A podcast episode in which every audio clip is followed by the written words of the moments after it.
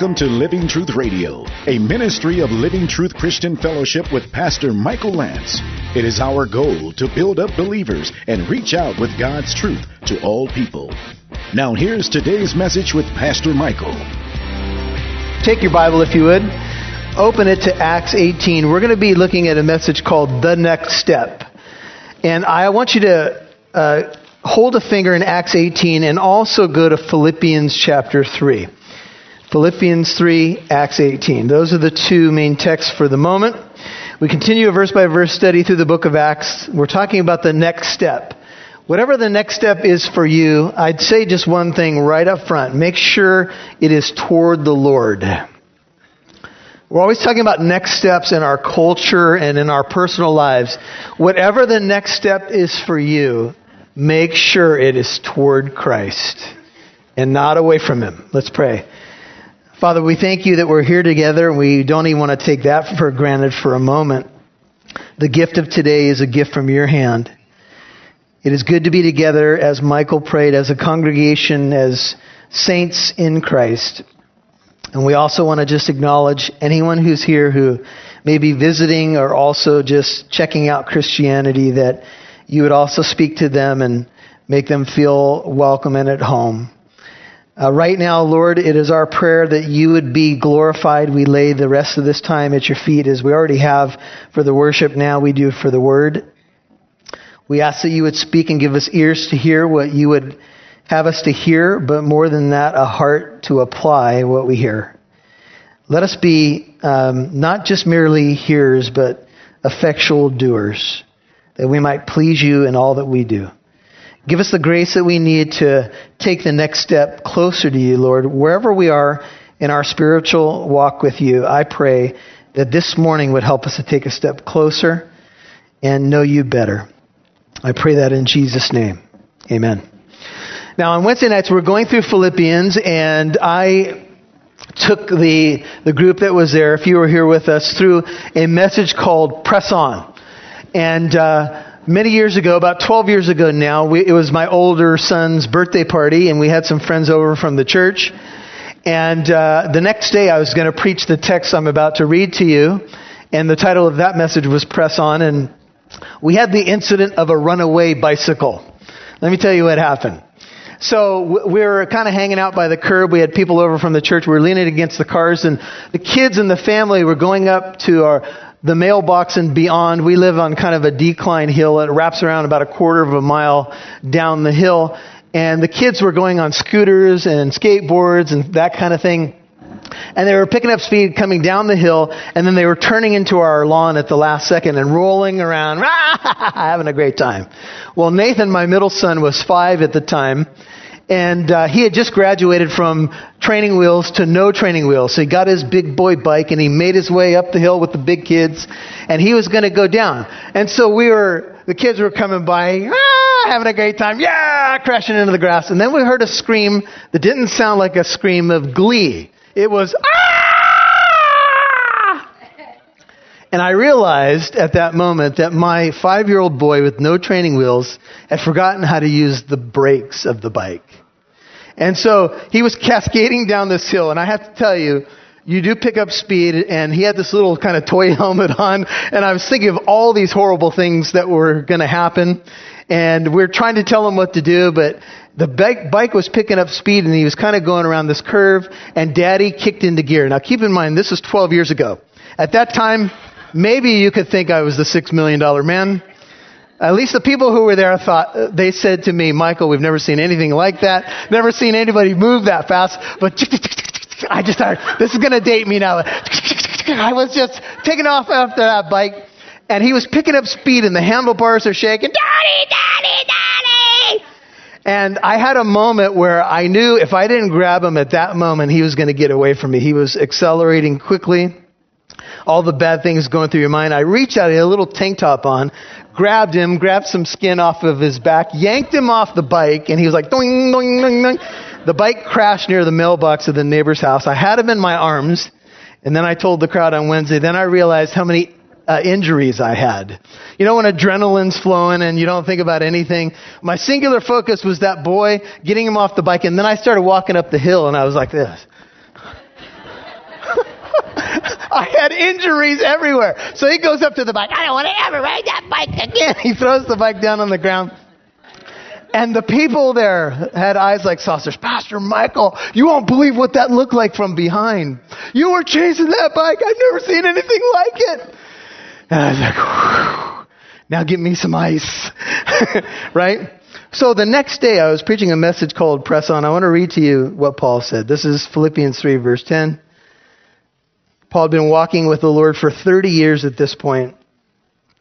He'd wrote, written two thirds of the New Testament letters, or he would, and he said, Philippians 3:10, that I may know him. Paul already knew him. He wanted to know him deeper.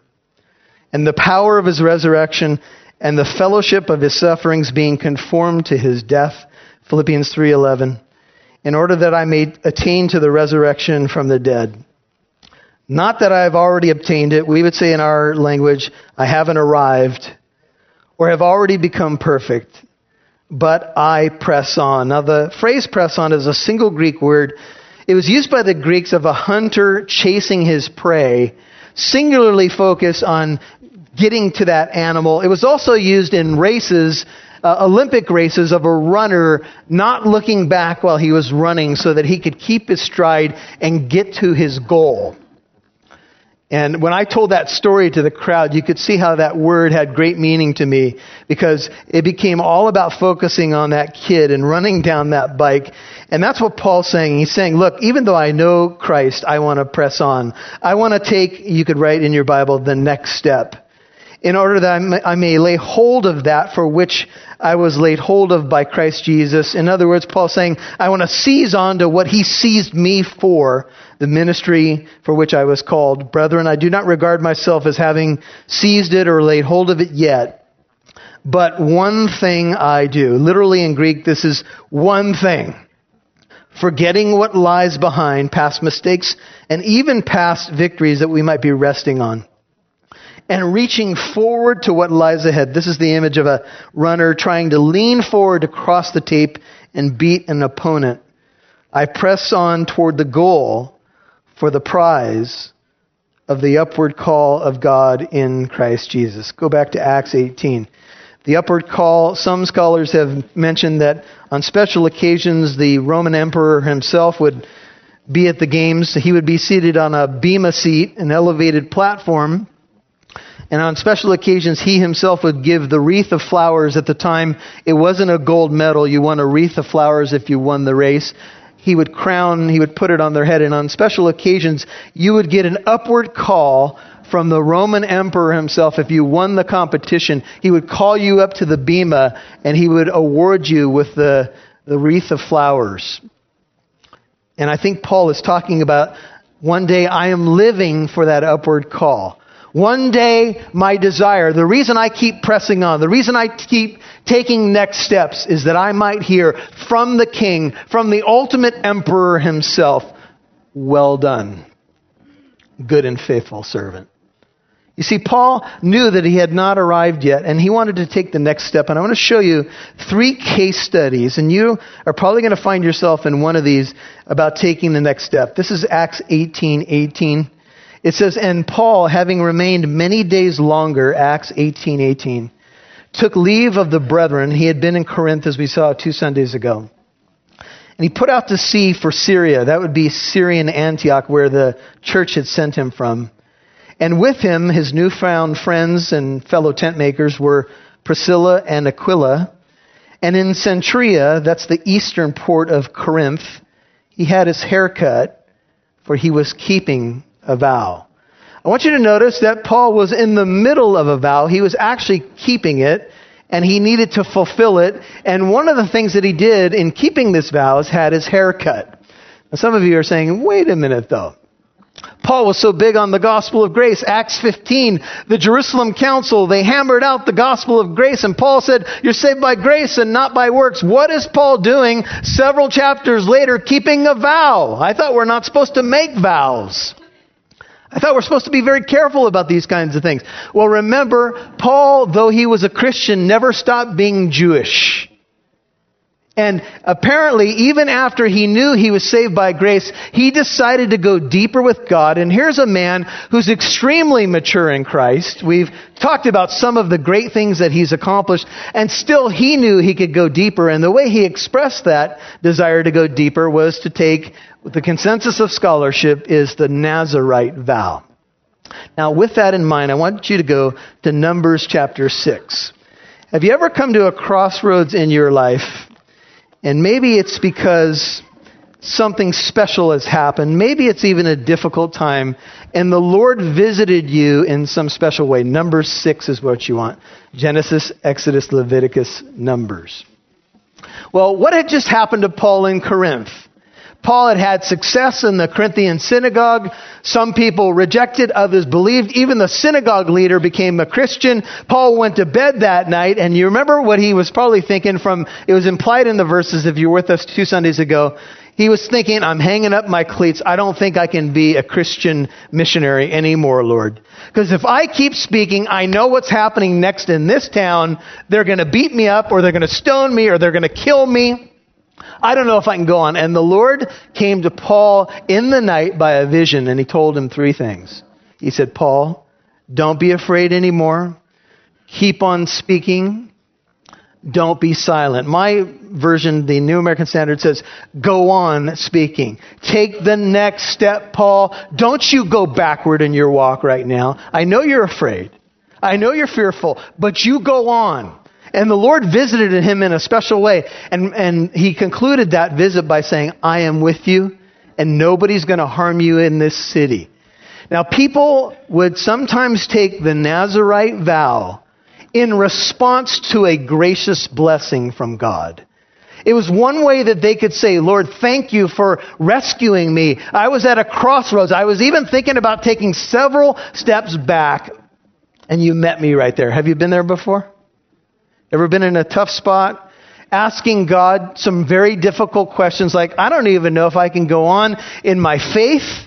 And the Lord visits you in some special way and encourages you, and you want to do something for Him. So for the Jew, this was one way to express that gratitude, either for past blessings or even asking the Lord for future blessings. The Nazarite vow, number 6, verse 1, was a temporary vow. It says again, uh, number 6 1, the Lord spoke to Moses, saying, Speak to the sons of Israel and say to them, When a man or a woman makes a special vow, the vow of a Nazarite, to dedicate himself to the Lord, one of the key words here is dedicate. He shall abstain from wine and strong drink. He shall drink no vinegar, whether made from wine or strong drink. Neither shall he drink any grape juice, nor eat uh, fresh or dried grapes all the days of his separation, second key word, you have dedication and separation. That's the idea of the Nazarite vow. He shall not eat anything that is produced by the grapevine, from the seeds even to the skin. All the days of his vow of separation, no razor shall pass over his head. Now, there were three lifelong Nazarites in the Bible. They were Samson, Samuel, and John the Baptist and their whole lives had been dedicated to the Lord. And you remember when Samson finally got himself in trouble, he was toying around with Delilah, and finally he gave away the secret. He said, The secret's in my hair. I've never had my hair cut, and if you cut my hair, I'll lose my strength. Now, was the, the source of uh, Samson's strength his hair? No. But he had taken a Nazarite vow of dedication and separation, and by virtue of that, God gave him supernatural power when he cut his hair, what happened is his vow ended. His status as, as dedicated and separate, separated was over. So look at verse 5. All the days of his vow of separation, no razor shall pass over his head. He shall be holy un, until the days are fulfilled for which he separated himself to the Lord. So he, sh- he shall let the locks of hair on his head grow long all the days of his separation to the Lord, he shall not go near a dead person. So no grape products, no haircut, and you weren't to defile yourself with the dead. He shall not make himself unclean for his father or for his mother, even if a very close loved one died, for his brother or for his sister when they die, because his separation to God is on his head. All the days of his separation, he is holy to the Lord. You might want to circle that phrase, holy to the Lord. That's the same language that was on the crown of the high priest. Holy to the Lord. Dedicated and separated. And you as a Christian right now, those two words describe you. This is also a New Testament concept. Because to be separated to God is to be called out of the world and called to Christ, and that's the word for church. It's ekklesia in Greek. It means to be called out, separated from the world, and called to Christ. That's you if you're a Christian today. The second word is uh, dedicated, and it's the idea of the word holy. And in the Bible, in the New Testament, you are called a saint. You are holy to God. You, my brothers and sisters, are separated and dedicated to Christ by virtue of your Christianity. And so, if a man dies very suddenly beside him and he defiles his dedicated head of hair, then he shall shave his head on the day when he becomes clean. He shall shave it on the seventh day.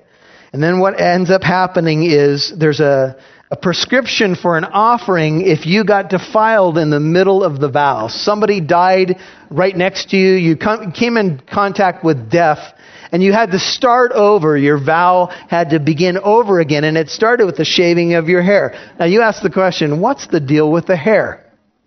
Well, there are very few things on our body that we could cut and present to God. I can only think of a couple things. One would be, I mean, unless we got drastic, but we're not going to go there. But I can think of your fingernails you cut regularly or your hair. And your hair is on your head. And Jesus Christ is our head. He is over us. And so by virtue of this vow, you are basically letting the hair grow, honoring God, and then you would dedicate it to Him. You would say, Lord, I'm giving you uh, what I can. A, a, part of me is before you as an offering. The Bible says in Romans 12, we're to present our bodies as what? A living and holy sacrifice. We're to be holy and pleasing to Him. This is our reasonable service. And so he goes to this vow of separation. Look at uh, verse 13. Now, this is the law of the Nazarite. When the days of his separation are fulfilled, he shall bring the offering to the doorway of the tent of meeting. And he shall present his offering to the Lord one male lamb, a year old without defect. Think of Jesus. For a burnt offering, and one ewe lamb, a year old without defect, for a sin offering, and one ram without defect for a peace offering. A basket of unleavened cakes. Jesus was unleavened, he was without sin. A fine flour mixed with oil, and unleavened wafers spread with oil, along with their grain offering and their libations. Those are drink offerings poured on top. Then the priest shall present them before the Lord, and shall offer his sin offering and his burnt offering. He shall also offer the ram for a sacrifice of peace offerings to the Lord, together with a basket of unleavened cakes. The priest shall likewise offer its grain, offer its, offering its libation. The Nazarite shall then shave his dedicated head of hair at the doorway of the tent of meeting, that would be in Jerusalem, and take the dedicated hair of his head and put it on the fire which is under the sacrifice of, a peace, of peace offerings. And the priest shall take the ram shoulder when it has been boiled, and one unleavened cake out of the basket, one unleavened wafer, and shall put them on the hands of the Nazarite, after he has shaved his dedicated hair. Then the priest shall wave them for a wave offering before the Lord. It is, a, it is holy for the priest, together with the breast offered by waving and the thigh offered by lifting up. And afterward, the Nazarite may drink wine, so his vow of separation is over. This is the law of the Nazarite who vows his offering to the Lord. My understanding, understanding is that typically people would do about a 30 day vow of this kind of nature according to his separation in addition to what else he can afford according to his vow which he takes. So he shall do according to the law of his separation. And then notice what God says to Moses. Then the Lord spoke to Moses saying, Speak to Aaron and to his sons, saying, Thus you shall bless the sons of Israel. You shall say to them, The Lord bless you and keep you. The Lord make his face shine on you and be gracious to you. The Lord lift up his countenance on you and give you shalom, give you peace. So they shall invoke my name on the sons of Israel, and I then will bless them. The famous Aaronic blessing, which many pastors use at the end of a service, is actually tied to the vow of the Nazarite. And I don't know how far to take this, but I'll tell you this as a student of the Bible. I think that there's some special way that maybe God is saying He will reveal His face or a special blessing that He will give to us as we draw near to God. What's the Bible promise? He will draw near to us. If you want to go deeper as a Christian, and you should, go back to Acts chapter 18. God will meet you there.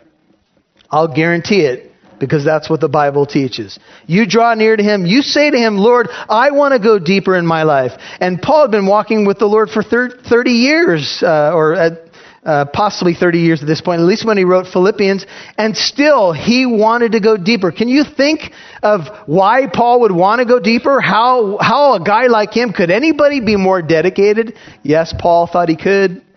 And I think every Christian who is maturing in their faith knows we got a ways to go. None of us have arrived, amen? Not one of us have arrived. And so Paul, I think, is saying, I want to know him better. And I think he was so grateful for the way the Lord had encouraged him. This was the best way for him to express it in a Jewish way. Lord, I'm going to take the Nazarite vow. And so notice what happens now. So he has his haircut. He's keeping the vow.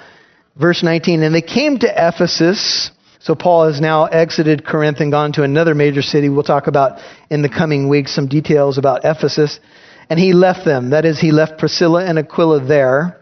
Now he himself entered the synagogue and reasoned with the Jews. Remember, Paul was fearful, uh, as we saw in Corinth, but then he stayed there for a while. He was recharged, re-encouraged, refreshed by the Lord, and back to the ministry he goes, reasoning with the Jews. And, and he found something shocking that wasn't typical, typical for Paul. He's in Ephesus, this major city, and they asked him to stay for a long time. Paul had to be shocked. You, what? You don't want me to get out of town? You, you don't have a rock that you're about to throw at me? You want me to what? Can you repeat that? Just so, the, let me, let me dial this thing in. Did you say stay? Did you say you'd like me to stay at your house and you want to hear more about Christ? Yeah. Paul, we want you to stay. And Paul did not consent. What? Finally, he's got a very nice invitation, and he said no. Now, some of you may need, to take a next step going deeper, but before you can go deeper, sometimes there's an interim step. See, Paul cut his hair in Cenchrea, and Josephus tells us that it was lawful for Jews to do the haircut outside Jerusalem, but then they had a period of time, about 30 days, where they had to bring the hair to Jerusalem to the temple. So you could, have, you could do the haircut, you could finish that one aspect, but you had to dedicate the hair at the temple. And Paul knew that in order to finish the vow, he had to go to Jerusalem, so he couldn't stay in Ephesus, and it had to be tempting. So I think he took the hair, put it in a little Ziploc bag, first century Ziploc bag, and said, you know, no, I got to finish the vow. Is there something, I ask you, that may be an interim step that's keeping you from the next step? Something that you need to finish. Maybe some uh, commitment that you made that is yet undone. Well, for Paul, he said, look, I can't stay now. He took his leave of them. Look at 21. And he said, I will return to you again. This was in Paul's vocabulary, should be in ours, if God wills and he set sail from Ephesus. Now, traveling in these days was not easy, as you know. He didn't board a plane. Uh, he got on ships, and many of these trips were arduous, and then you had to walk from certain locations. It wasn't easy to go fulfill the vow that he had made, but he was going to fulfill it. And I ask you, are you?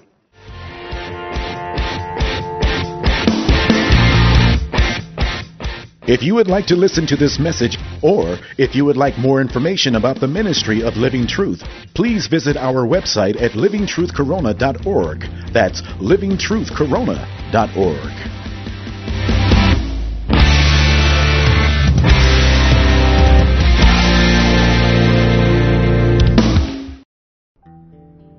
Hey, this is Pastor Michael. I want to tell you about a new book that has just come out that I've written. It's called Suit Up Putting on the Full Armor of God, a revealing look at God's armor.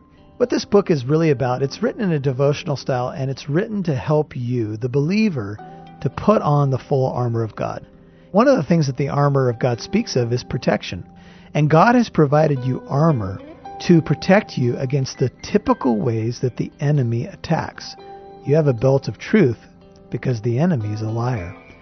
Each piece of armor is custom made to help you in the typical ways that the enemy attacks. Each piece of armor reflects God Himself. He's the God of truth. He's righteous. He's the God of peace. All the pieces of the armor point to Him. And they point to His provision to you, the believer, because He loves you. The reason God wants to protect you is because He's your Father. He knows about the spiritual battle, He knows about the enemy, and He knows how you can be best protected and stand strong against temptation. Suit Up, Putting on the Full Armor of God. It's now available on Amazon. I want to get this book in your hands because I believe it's going to help you as a Christian to walk in strength, to know how to put on the armor daily, to put on the Lord Jesus Christ and make no provision for the flesh, and to experience more victory in your Christian life. Right now, you can get it on Amazon. It's Suit Up by Pastor Michael Lance. I would urge you to get the book today. If you want to give a donation directly to Living Truth Radio, send us an email and we'll get the book into your hands as our gift to you for a donation to the radio ministry. LivingTruthRadio.org is the radio website.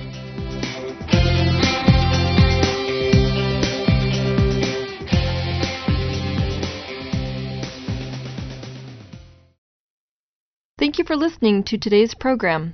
Our mission is to get the truth of God's Word out. This is our passion.